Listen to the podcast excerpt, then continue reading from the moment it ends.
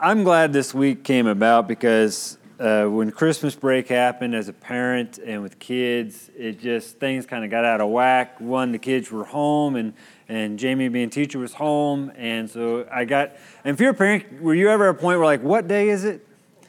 Um, like we were traveling so much. Wednesday night wasn't going on, and you know different things were going, and, and I just got several times just thinking, what? This is, this is Thursday, it's Friday. And so I'm glad things are getting back to normal uh, this week. Uh, more so, we're going to be kicking off Wednesday Night Live again this Wednesday. Just kind of reminder, be in prayer about that, and, and maybe how you can be involved in that, whether ministering or just being uh, fed and growing in relationship. And uh, but I'm just glad to be back to normalcy, or at least close to normal. I guess is the way it should be. Uh, and we're going to be doing that as well this morning as we open up the Word of God, and we're going to be turning back to our series on Joshua. So if you have your Bible with you, I encourage you to make your way to Joshua chapter 1. And uh, we, we began this series uh, several months back in a journey to promise in Joshua. And as, as Joshua was given the reinforcement of his of God's commands that was given to Moses, that was given to Joshua, and then again here in Joshua 1, God speaks to Joshua, reinforcing those things about what Joshua is to be doing as he takes up the leadership of Israel and begins taking them into the promise of God, something that God had set into place uh, hundreds, thousands of years before this very moment even be, began. began. And so uh, we see in Joshua chapter 1, where we're going to come now, is Joshua begins to take his first action. Outside of hearing the word of God, he's going to be now taking the action into the journey of the promise. The narrative is, is switching. Uh, the beginning of Joshua chapter 1, verses 1 through 9, is the narrative of God speaking to Joshua, who's to speak to the people. And now it's going to turn to Joshua, now speaking to the people and what God has told him. Uh, we're going to be switching kind of our focus as well. As you can see, a journey to promise is where we began. For the next several weeks, our focus is now going to be preparing for the promise. And I think we all have spent time the last several weeks, if not months, preparing for different things going on in our life. We've prepared for Christmas gatherings, family gatherings, Christmas parties as the new year came about. Some of us prepared for, you know, starting new in 2019, maybe with a diet or workout or just, you know, maybe not so many types of foods at one sitting. I don't know, but we've all made different preparations. And we do this throughout our life. We prepare to go back to school, prepare to go back to work, prepare for what the new year is going to bring in those situations. Our students are preparing for tests and papers and projects that are now beginning to be bombarded upon them. We prepare when we go on vacation. Uh, some of us are already preparing for summer vacation and where we're going to go and how we're going to get there and what we're going to do. Uh, some of y'all probably took some wonderful family pictures at Christmas in which you prepared for. And you may have had the cute little, you know, Christmas pajama Christmas picture where everyone dressed in the same pajamas or same sort of shirt or whatever. And if you didn't, hey, that's okay. Uh, don't feel like your family's messed up. You're probably more sane than the rest of us, but we prepare. And we prepare for things in our life. But here is a reality that I've learned in my life, and I believe we all can relate to this. As much as we prepare in life for whatever's coming, whatever's going to happen, whatever we want to see come about, one thing that we tend to overlook frequently is preparing in our relationship with God. Just think about what you've prepared for this week. You've prepared for work, you've prepared for your kids to go back, you've prepared for certain conversations you're going to have or not have. How much of all your preparation has been in preparing for your relationship with God and what God is wanting to do in that relationship? For the next 10 weeks, we're going to be talking about preparing for the promise. And I think this is a great way to start 2019 is preparing in what God wants us to be doing on our side of this relationship to grow in this relationship, to mature in our relationship with God, to be the people God wants and needs us to be so we can be in the part of the promise that God wants and needs us to be a part of. In Joshua chapter 1, God has spoken to Joshua, and we begin in verse 10. Now Joshua is speaking to the people of Israel. We're getting in verse 10. We're going to just read verse 10 and 11, and they're going to be our focus for the next uh, several weeks. And Joshua commanded the officers of the people Pass through the midst of the camp and command the people, Prepare your provisions, for within three days you are to pass over this Jordan to go and to take possession of the land that the Lord your God is giving you to possess. Let's pray together uh, once again. Father, I come before you.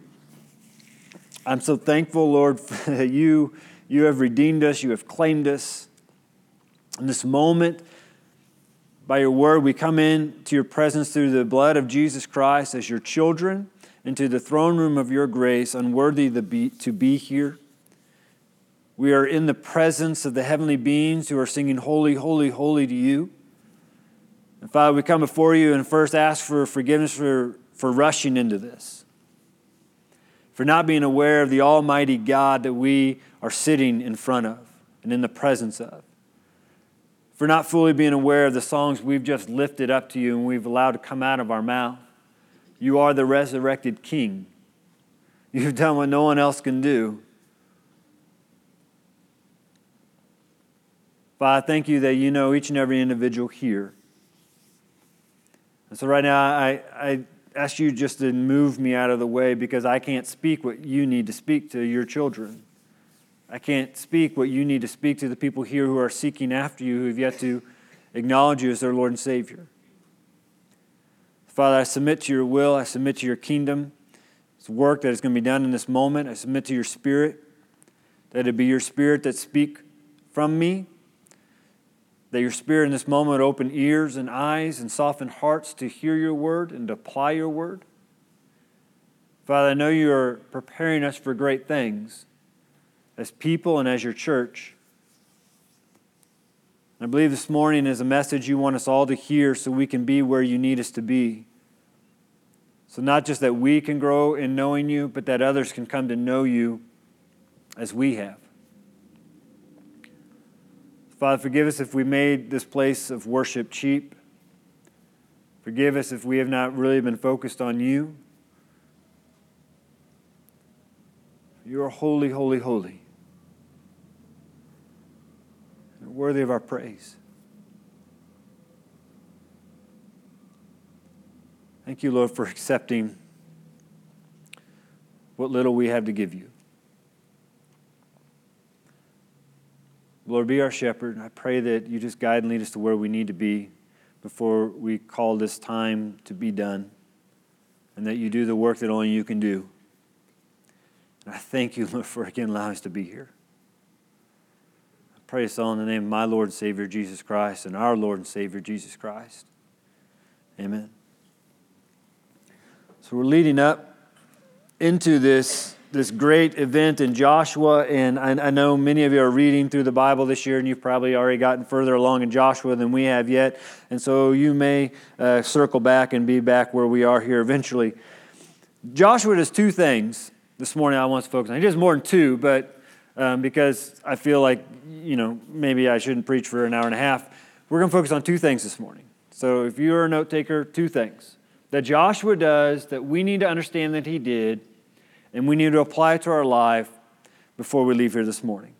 Two things that are important for us in preparing for what God wants to do for us individually, what he wants to do for you and for me in, in our marriage and your marriage and our family, what's he want, what he wants to do for uh, your coworkers, what he wants to do for his church, Harvest Hill.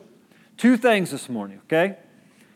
What we see here in Joshua chapter 1 is God has delivered to Joshua. Joshua's had 30 days where he has heard God commanding him to be ready for the promise ahead, for the journey ahead. 30 days they've been mourning, and God comes and reinforces what he has spoken to him already here in Joshua chapter 1.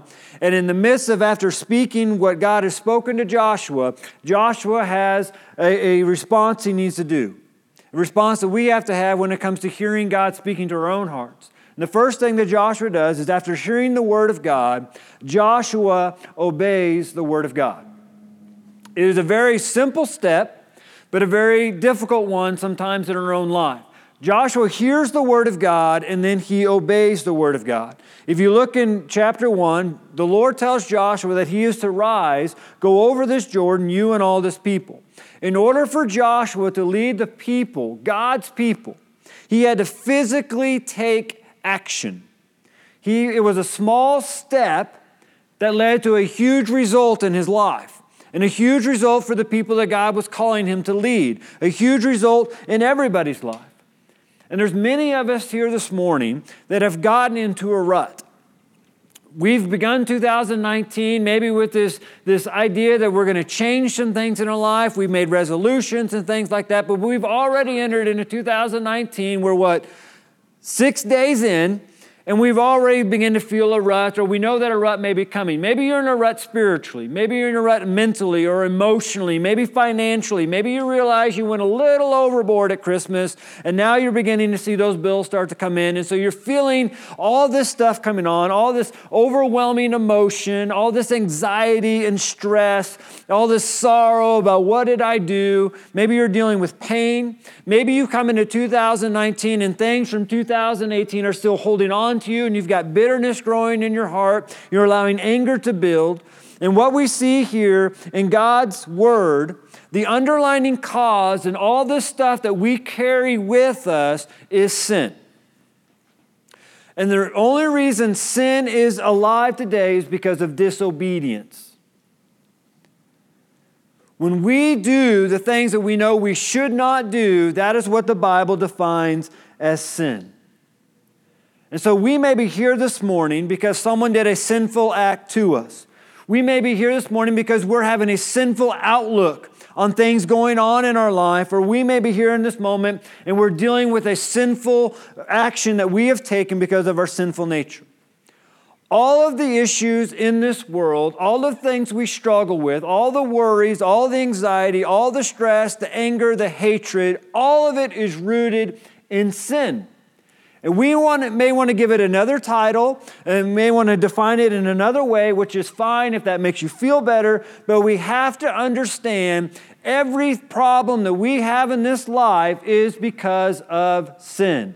Physically, emotionally, spiritually, financially, it's all because of sin. And sin is the result of disobeying the Word of God.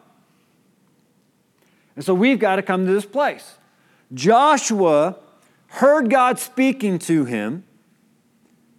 And now Joshua is left to this moment where he has to respond to the Word of God or disobey the Word of God. And what we see here in Joshua chapter 1 is after Joshua hears God speaking to him, Joshua obeys the Word of God, which leads to the remainder of this book. In Galatians chapter 5, the Apostle Paul is led by the Spirit to write to these believers and to list out the sinful emotions and actions and outlooks that we can wrestle with in this life because of sin, because of the fruit of the flesh.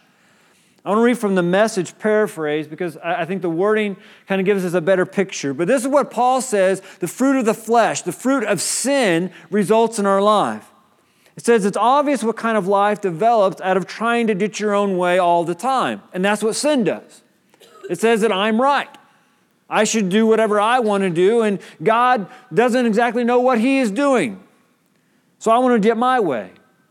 The result of that is repetitive, loveless, cheapless sex, a stinking accumulation of mental and emotional garbage, frenzied and joyless grabs for happiness, trinket gods, magic show religion, paranoid loneliness, cutthroat competition, all consuming yet never satisfied once, a brutal temple, temper, an impotence to love or be loved, divided homes and divided lives, small minded and lopsided pursuits, the vicious habit of depersonalizing everyone into a rival, uncontrolled and uncontrollable addictions, ugly parodies of community, and Paul says, I could go on. Here's the thing sin is our problem. Sin is the problem. The Bible says in Romans 3:23, all have sinned and fall short of the glory of God. The Bible defines sin in James chapter 4 verse 17 that whoever knows the right thing to do and fails to do it, for him it is sin. Sin only has one result. Death. That is the only thing sin can produce is death.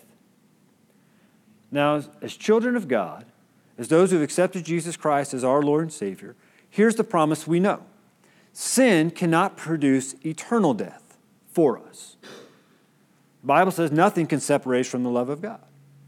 So sin can't produce eternal death. But what sin can do, and what we fail to recognize, is sin can produce a death in us which quenches the Holy Spirit not allowing the fruit of the Spirit to be manifested in our life, not allowing us to have the promises of God being revealed, this peace surpassing all understanding, this joy that abounds, this, this uh, unbelievable life that God has created us for, that's what sin can separate us from because we quench the power of the Spirit. Not from eternal life, but from the presence of God. We come to Joshua and we have to understand that Joshua is a free willed individual. He has free will just like you and me. Just because his name is in the Bible doesn't mean he has it all figured out and he's St. Joshua or anything like that. He is a sinner just like us. God did not call him because he had it all figured out. He had free will, which means at this very moment, after God has given him the instructions, given him his word, Joshua has a choice to make where many of us have a choice when it comes to the Word of God. Joshua has a choice that he can disobey the Word of God and what God has spoken him to do and do what he thinks is best, or Joshua can submit and obey what God has spoken over him. What we do not find in the book of Joshua is Joshua doesn't enter into a bargaining or a, a, an excuse conversation like Moses did. Moses wanted someone else to speak for him because Moses felt he couldn't speak. Joshua never does that. We never see Joshua being like the prophet Jonah and running away from what God is calling him to do. Yet we have to understand Joshua had that choice. He's in the midst of this where God reveals what he wants Joshua to do, and Joshua has a decision to make, like we all do when the Word of God is revealed to us. I listen to it, and I can either trust it or I can run from it. And after hearing the Word of God, Joshua made the choice that he was going to obey it, which is what we're all called to do. The first step of our obedience may be a simple, small step. And that I come to the Word of God and I've got to listen and I've got to hear it. Sometimes, let's just be honest, we come to church and we are not ready to hear what God wants to speak to us. I, believe, because I've, I've done it, I believe we all can do it. We can just get into the motion and the routine of worship. This is the time where the pastor speaks. This is time where he preaches. And we do what we know we should do or what we've done in the past with no expectation that God actually has something he wants to say to me personally. So we're not ready to hear, we're not ready to listen. And so maybe the first step for you this morning, in order for you to obey the Word of God, is you got to come with the expectation you know what? I'm not just going to church, I'm going to praise the God who saved me from my sin, who's guaranteed my salvation. And I'm going into his presence and he loves me and he's going to speak something into my life so I can be transformed to become more like him and fall more in love with him. Some of us, we're here this morning, the first thing we need to do is we simply need to stop and listen and hear what is God wanting to say to me? What is he trying to tell me? But we can't just listen. We have to take what God speaks over us and we have to put it into action. This is what James is pointing to in James chapter 2. He says, also, faith by itself, if it does not have works, is dead. Goes on in verse 26 is the body apart from the spirit is dead, so faith apart from works is dead. And what he's saying is that, you know, I can say I believe this. I can say I, I, I understand this. I, I, I, believe this is the Word of God. I believe God is God. Jesus is the Son of God. He saved me. I can believe all that stuff. I believe it to be true. But until that manifests itself into action, it's not actually faith. It's mere words. So I'm simply saying that I believe in something, but I'm not actually showing that I believe in something. So my talk is cheap. It's dead. My faith is dead. It's not producing a faith that people can see. And maybe you're here this morning and you're in this spiritual fork in the road where you can become a listener or you can become a truster. And I want us to turn to, if you have your Bibles, turn to Psalm chapter 37, verse 4. This verse has been sticking with me for the last several weeks, if not a month by now. And it just keeps coming to my mind. It's been something I've been meditating on for uh, just that period of time. And I believe this verse will unlock something this morning when it comes to not just hearing the Word of God, but obeying the Word of God. It comes out of Psalm verse, chapter 37, verse 4. And here's one of my challenges this morning. I want to challenge us all to memorize this verse. If you have not set aside to begin memorizing Scripture, then start with this one, okay? And, here, and you'll understand why.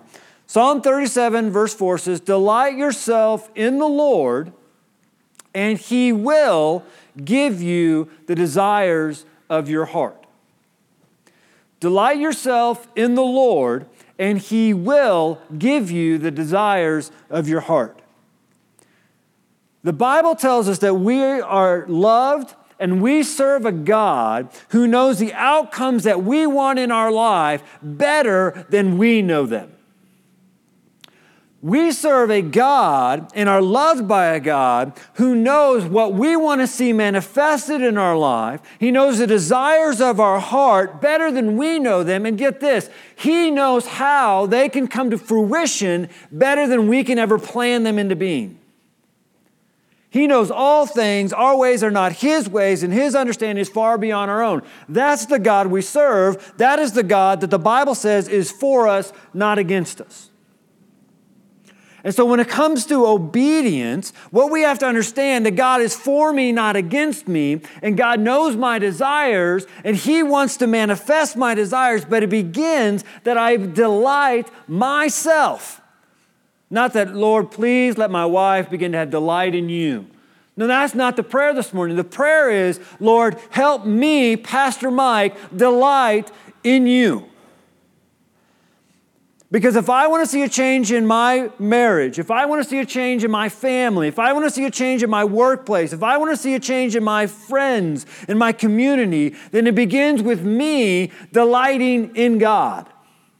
It begins in me obeying God. The word delight there means to treat or gratify oneself with extreme or excessive indulgence. Delight yourself in the Lord. Gratify yourself with excessive indulgence in God. The focus is the Lord, to indulge excessively in His presence. Have we been doing that? Have we been indulging excessively in the presence and the Word of God? Because as God's people, we have something no other person on this planet has. We have access to Him. If you're like me, I can take advantage of it. I can think I actually deserve it. So I kind of get into the motions. That's what Israel does. They knew all the things they should do, and they began getting into the motions. It began, began a routine that there was no delight for God. They just felt they better keep up the standards that they felt they should do. They, they better keep their checklist up to date. But God says, Delight in me, and I'll give the desires of your heart. The word desire there from the Hebrew in Psalm 37 4 means beggings.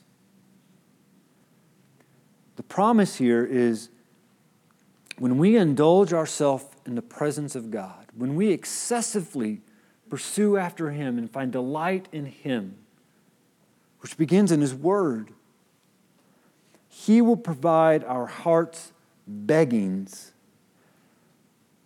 Because when we desire after God, and He is our extreme joy, we begin to see our heart begin to be changed so some of the desires we initially have begin to be transformed and become more aligned to God's desires, which are ultimately good. Because this is the battle we face. Even though we can make this commitment, Lord, I want to delight in you. I want you to be my utmost desire. The battle we all face, the same battle Joshua is facing in this moment, and it comes to his obedience, is we all wrestle with the sinful nature. We all have it. All have sinned.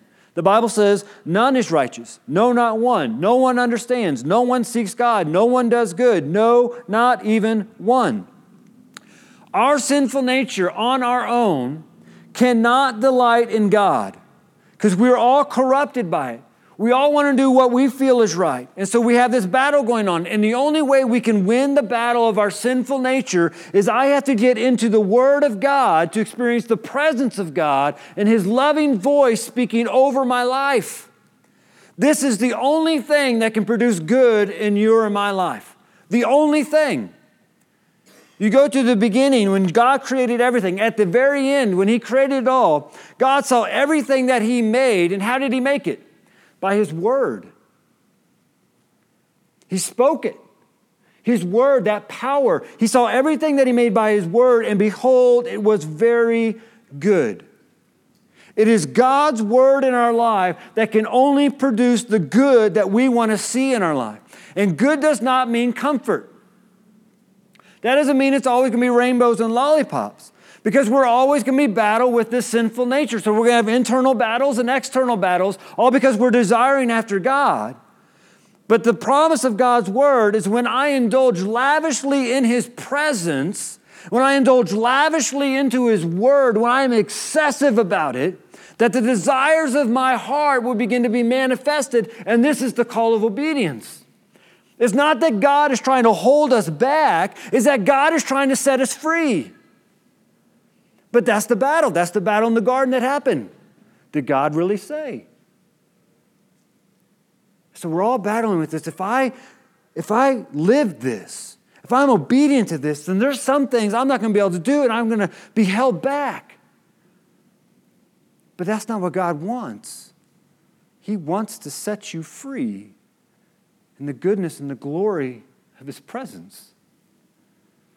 And it's that sin that holds you back. And back this last week, we had the New Year's Eve party here at the church, and, and we had the pizza and the chips and the dips and the soft drinks and the cookies and all sorts of things. All the things that we were gathering around the table and playing games, saying that, you know what, tomorrow I'm not eating this. You know, we're not going to do this tomorrow. You know, it's all new in 2019 because I'm going to be a completely different person. My mindset's going to be completely changed. I'm no longer going to desire pizza and, and chips and soft drinks. And how many of y'all made some sort of commitment like that? Tomorrow I'm to do better. And how many y'all are still doing it? Some of y'all like, I didn't, yeah, I just.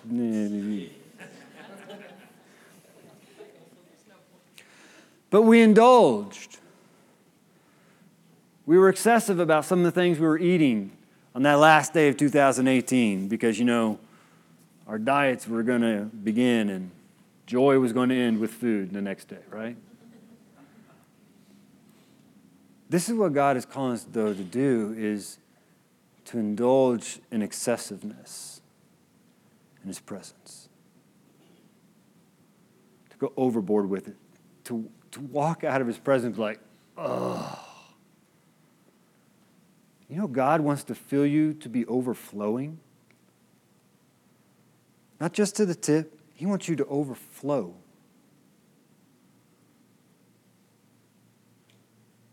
And he gives us everything we need right here. The voice that spoke everything into being has been written down for all eternity for us to simply open it up and hear the voice of a heavenly Father, the creator of the heavens and earth, to speak personally to you and to me.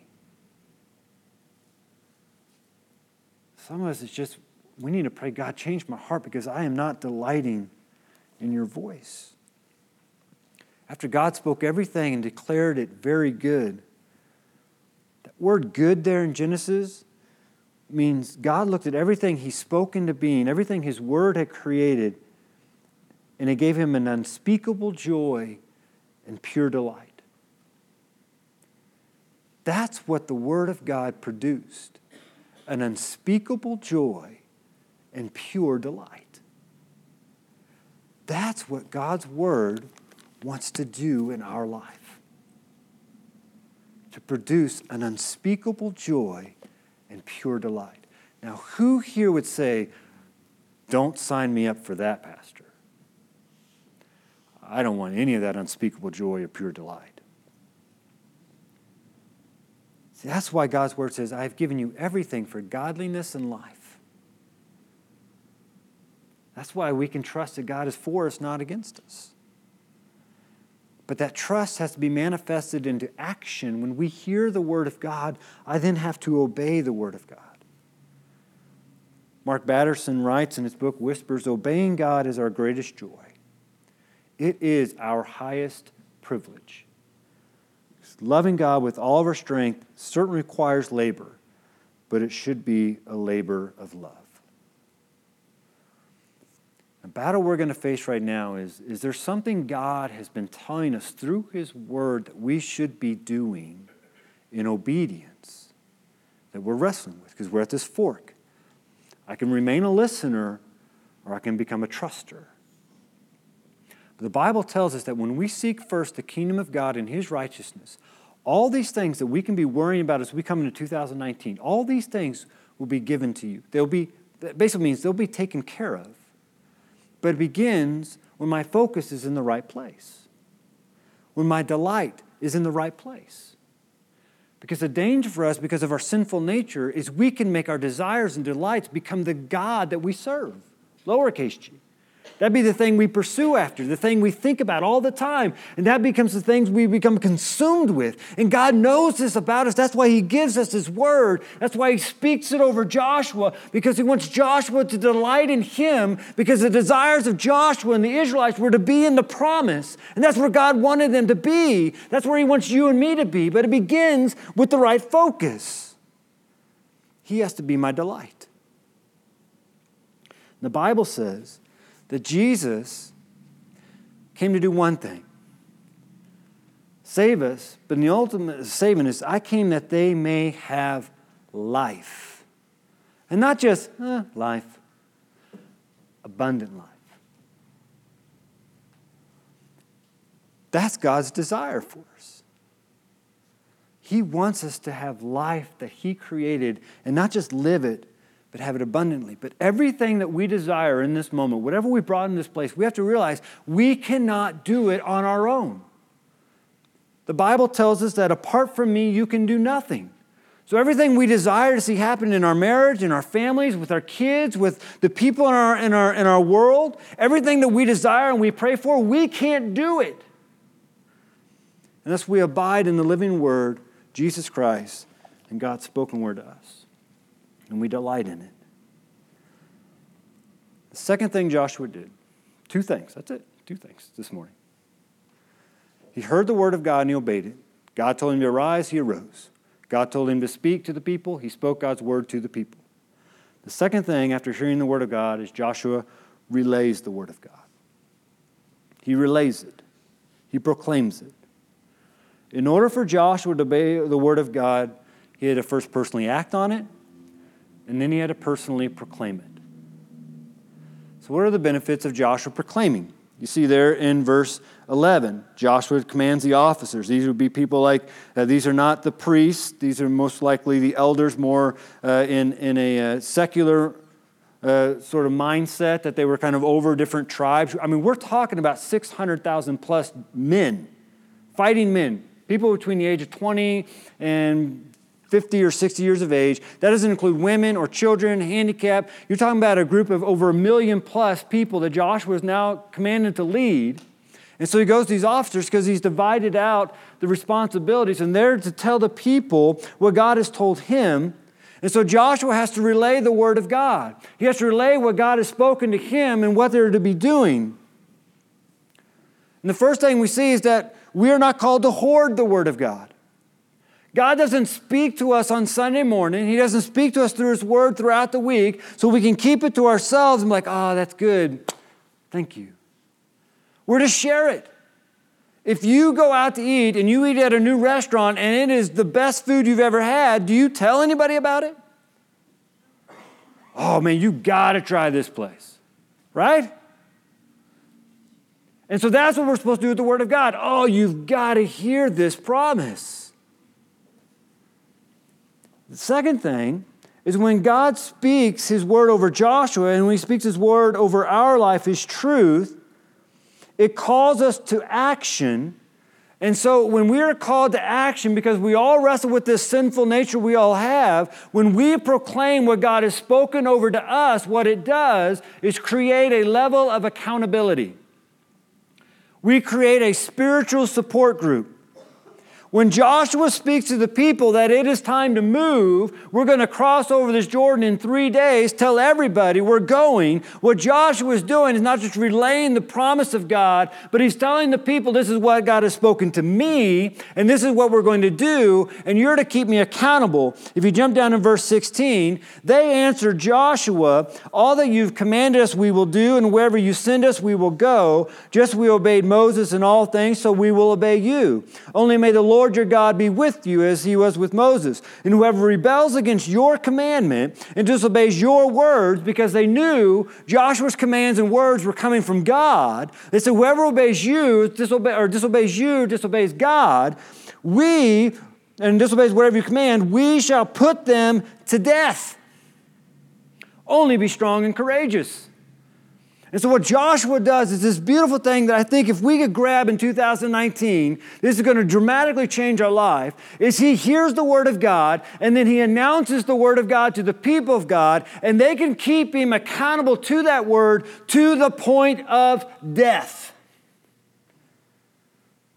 See, when God speaks to us, but maybe doing something or stop doing something, we just keep it to ourselves, there's no accountability.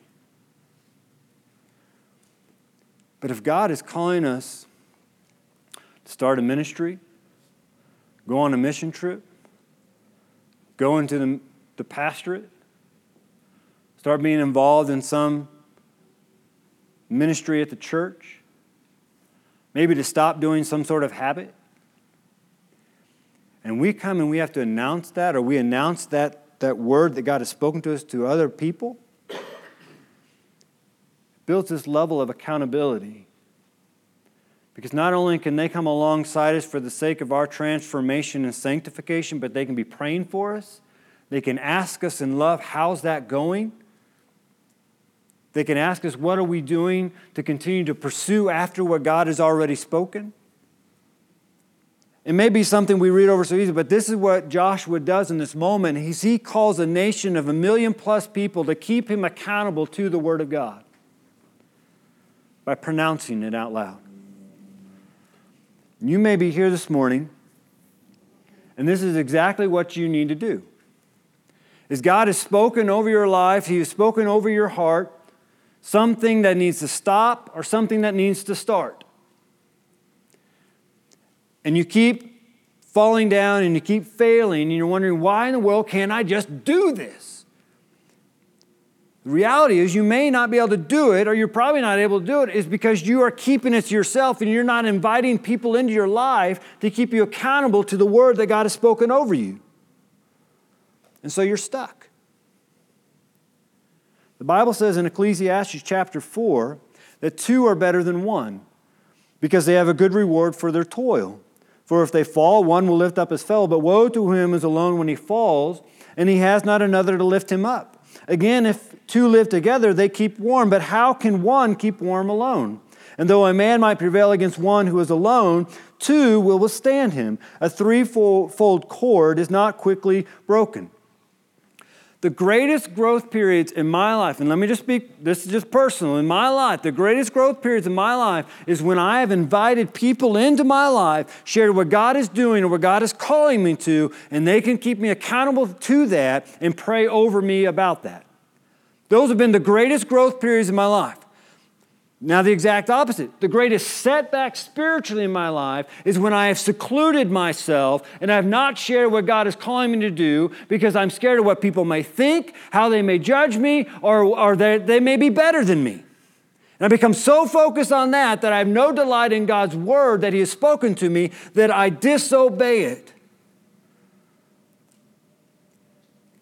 God's word calls us to this beautiful place called a church, His bride, to be a family not so we can sit in our seats and we can leave, but so that we can share our lives and we can announce what God has spoken to us so we can rally around one another and continue to be transformed more into his likeness.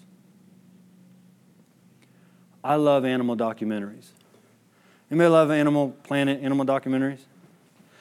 Especially the ones where the, the, the hunter, you know? Ah, hundreds of the Serengeti. Yeah. I mean, I just, I love, I love watching. Ethan and I have watched several of those, and um, don't think poorly of him because I make him watch them when they're on. But I watch those shows and I'm so fascinated about, you know, the predator and the prey, right? And I always want to bring out like a Steve Irwin voice to it, but the predator and the prey, and it's going on, and you're watching as the cheetah or the lion or the leopard, whatever, is crawling through the fields and he's sneaking up on the elk or the poor little deer or whatever it is.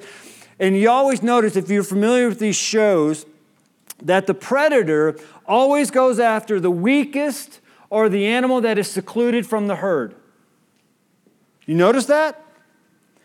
They don't jump in the midst of the herd. That, that risks their own life and reputation. But they will go after the one that gets separated from the herd or appears to be weakest. The Bible says your adversary, the devil, prowls like a roaring lion seeking someone to devour. He wants to kill, steal, and destroy your life. He wants to devour you like a lion does to his prey. So if he can get you and me to seclude ourselves from our brothers and sisters in Christ, he's got us exactly where he wants us to destroy us. And this is the temptation he is throwing at so many Christians today. I can't share my life. I can't open up about my struggles because obviously everyone else has it figured out. Obviously, everyone else doesn't have marriage problems. Obviously, everyone else's kids are holier than thou. Obviously, everyone else has never dealt with a financial issue. Obviously, everyone else has never had health issues or people in their family that they don't know that are saved or doing things outside of God's will. Obviously, no one struggles with that. So I'm just going to keep it to myself. Obviously, no one is struggling with this addiction that I've got. Obviously, no one is struggling with the words that I say that I know I shouldn't say. So I keep it to myself. I seclude myself. And I put myself in a place where Satan wants me to be so he can devour me. Families don't get broken apart because families stay together. They get broken apart because someone in that family begins to seclude themselves and do things in the darkness. Satan wants to devour you. He wants to devour your family.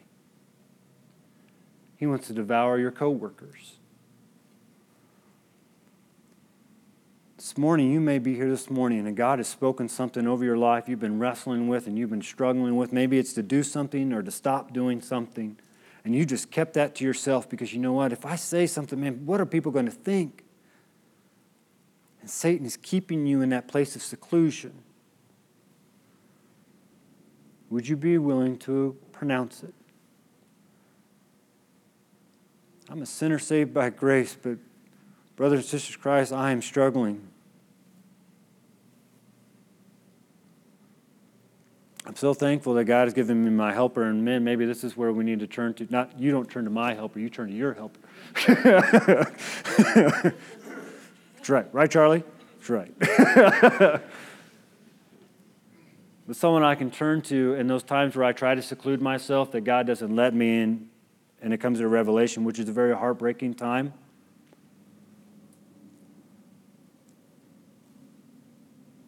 But it's for my good. God spoke and he saw everything that he spoke, and it was very good. So, everything God is speaking over your life and into your heart right now is meant for your good, your utmost pleasure. Are we going to trust him? A couple months ago, uh, Terry, can I talk about you for a second? Uh, it'll be all good, all good. Terry came to me and said, You know guys, put something on my heart that I would like for you to join with me in prayer. I'm sure you shared it with Larry before you shared it with Pastor Mike because helpers, right? Um, and so I feel like, you know, leading me to start this ministry to help people who are going through difficult times. And, And uh, I know how that can be a difficult thing. And so I said, yeah, definitely pray for you, and we'll pray together about that. And, and uh, just kind of checked in every now and then about it, how it was going. And eventually she came to me one Sunday and said, you know, okay, he said, this is it. This is what we got to do. And, and, and as she said that, I said, great. When do you want to start? And let's announce it. And the reason wasn't just to fill our, our newsletter or to fill our announcement time with more things going on. The reason was it kept Terry accountable to what God had placed in her heart because she was, she was wrestling with that and struggling with it because that was something she had never done before. And there's fear there, which faith, you know, that's what Satan does. He brings fear when faith is calling us out. And so we announced on Sunday morning, we put it on Facebook, and the next text I get from Terry is like, all right, well, I guess it's official now. There's no backing out. It's out there. That's what announcing does. It invites people to come in and keep us accountable to what God has spoken over us for our good so we follow through and aren't just listeners but are trusters. It raises the level of accountability. What if we don't do this? Because that's where we, I think, that's where I am sometimes. Okay, if I do it, I see, but you know, it's so easy not to because sometimes that's just what I've gotten accustomed to doing. So, what if I don't do this? Well, let's just look at Joshua for a second. What if Joshua didn't obey and didn't pronounce? Well, if he would have gone on with the mission, Joshua would have been doing it under his own power, which would have been impossible. The Israelites had already tried to go into the land when God had not gone with them, and it did not end well. Been impossible. So he would have been defeated and lived in defeat. If Joshua heard what God was speaking over his life and decided, you know what? This Jordan River is a pretty nice view. I think this is good for now. Then he would have sat where he was not supposed to be and missed into the promise where God wanted him to be. And maybe that's where you are right now. Satan is trying to keep you in one spot, but God is calling you to another spot, and you can completely disobey God, and you can just remain where you are, and you can miss out on all the blessings that God is, have, has waiting for you on the other side.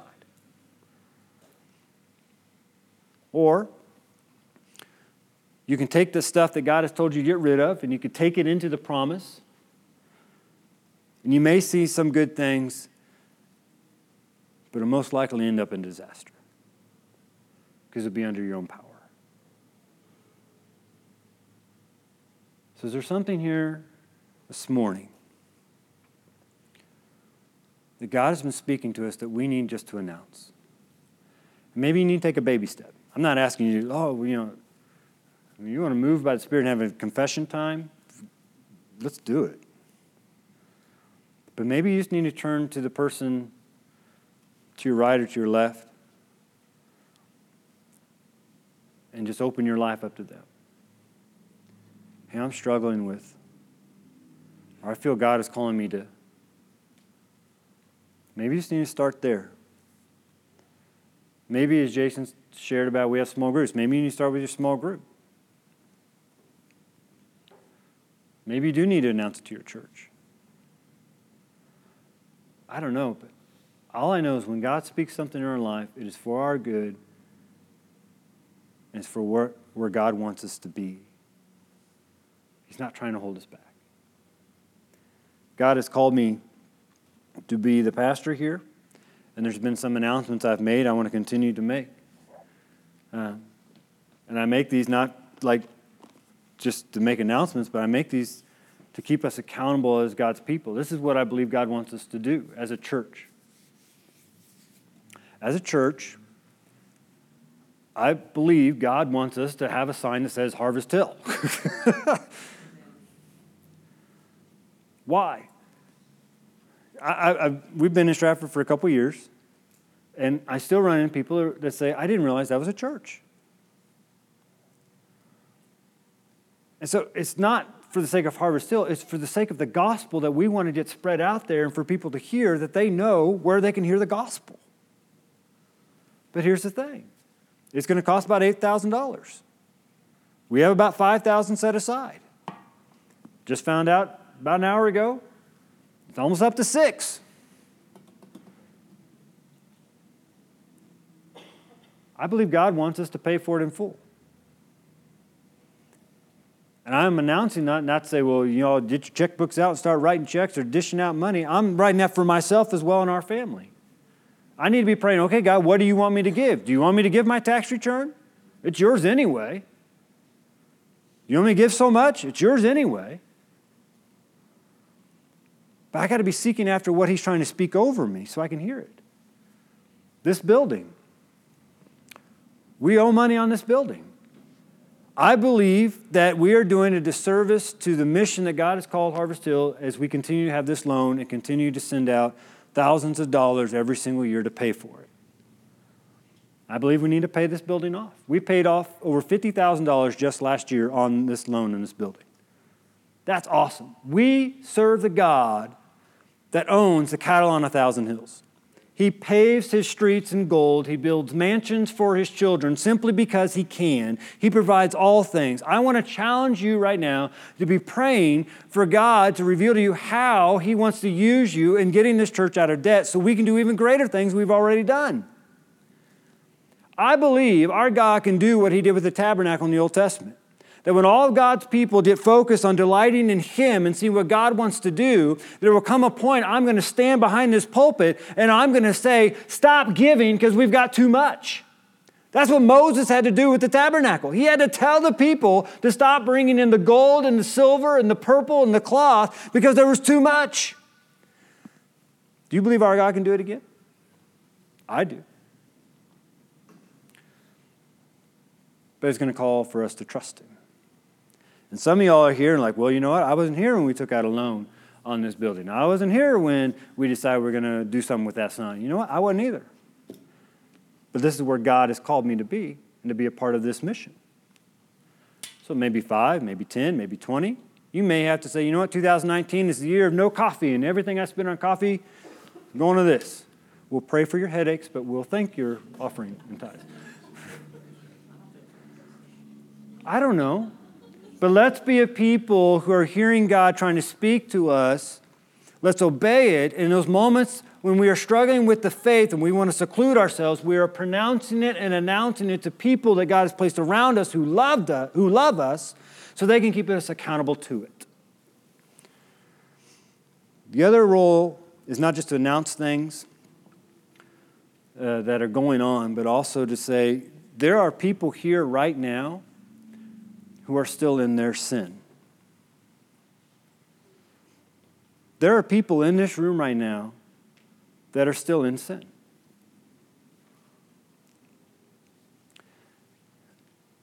And Satan feeds a lot of people. Well, you know, I've been, I go to church. I'm a good person. So he's not talking about me. And there's a lot of people that are going to die in that belief and Jesus is going to look at him and say, I never knew you.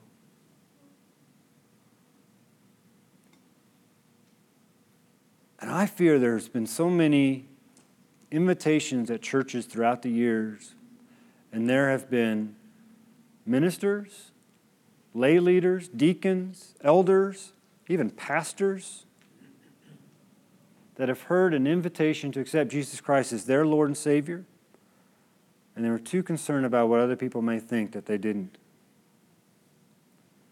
And you may have been here for years, and that's exactly where you are. You're too worried about what other people may think if you walk down the aisle and say, I want Jesus Christ to be my Lord and Savior. I want to be saved. And so you've remained in your sin. God has spoken His truth over your life, and you've chosen to disobey. Because if we serve a God of mercy and a God of grace and a God who's faithful, he brings you back every single week for this moment right here. God has created you, not, not Joe Schmo next to you, sorry, Joe. God has created you for relationship with Him. Created you. And your relationship with God is not based upon your parents, your grandparents, your husband, your wife, your kids. It's based upon your relationship with God. And right now, it is your sin that is separating you from God for eternity. Eternity. Just think about that for a moment. We just celebrated getting over a year We're talking about eternity, people. Yet God brings you to this moment to invite you into a relationship with Him, knowing that it's not by anything I can do, but everything He has already done for me through Jesus Christ, who died on the cross for my sin. They placed him in the tomb, but he rose three days later, that I might be completely forgiven simply by placing my faith and trust in him. And you may be here this morning, and that's exactly what you need to do. You need to accept Jesus Christ. The Bible says that he paid our price in full. And everyone who believes in him and confesses with their mouth will be saved. My question this morning has God been speaking over your life, over your heart, his voice, to enter a relationship with him through Jesus Christ, and you've just been disobedient every Sunday as we come this time of invitation, and it's time to change. If you are, Jackson's going to come and lead us. I'm going to be standing right here. You just need to come down and say, Pastor Mike, I want to be saved. I want Jesus. Maybe you're here this morning and you've already done that, and you know you're secure in your salvation. But you also know there's some things that God has been telling you to do that you've not been obedient to. And maybe you just need to come and, and kneel before the Father and repent. Maybe you need to grab somebody sitting next to you and share with them. Maybe you need to come up and share with the church. I don't know, that we can pray over you. But now's the time to respond. Let us be not just hearers of His word, but doers of it. Let's pray together. Father, thank you for your word. Thank you for calling us to something greater than ourselves. And Lord, thank you that it is not in our ability to do what needs to be done, but you have given us everything we need in this moment. You've opened the aisles, you've opened the hearts and the ears. You've spoken to your children, and even though some of us may have felt, felt rebuked, disciplined, Father, your word promises us you do that in our life and our hearts because you love us. And you, have, you know what's best for us. I pray for myself in this moment that you just give me a heart that delights in you alone. I don't care if 2019 is the year of financial wealth promotions, or whatever. Lord, let 2019 be the year that my heart delights after you alone, because I know when my heart delights after you, all these things I can worry about, all these things that get out of whack will fall into place.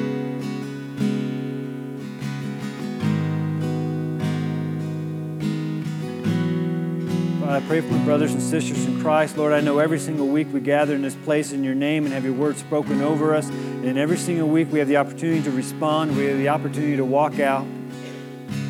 And I know there are brothers and sisters in Christ in this moment that are struggling with being obedient. They're struggling with responding to what you've spoken over their life. They're, they're allowing Satan to keep them stuck in fear keep them secluded so they can devour them. Father, your loving voice is calling them out into the light. Father, I pray for my brothers and sisters in Christ in the name of Jesus Christ. I rebuke whatever Satan is trying to do. And I pray that your Spirit will give them the peace that surpasses all understanding and the courage to come up and let it be known that they're going to trust you, they're going to follow you, and they're going to invite people in their life to keep them accountable to what you've laid upon them. Lord, forgive me if I failed you in any way. And if anything I said has not been your word, Lord, just take it from our mind. Let your spirit continue to move as we come before you through song. Come before you to respond. Pray for those here this morning you're pulling out, wanting to adopt them as your own. Pray that their heart in this moment will be so overwhelmed with your presence and your love that they can't stay where they are and they don't care what anybody else thinks. Let us respond in this moment. Let us trust you. Proclaim you. Praise all in the name of Jesus. Amen. I invite you to come. I invite you to say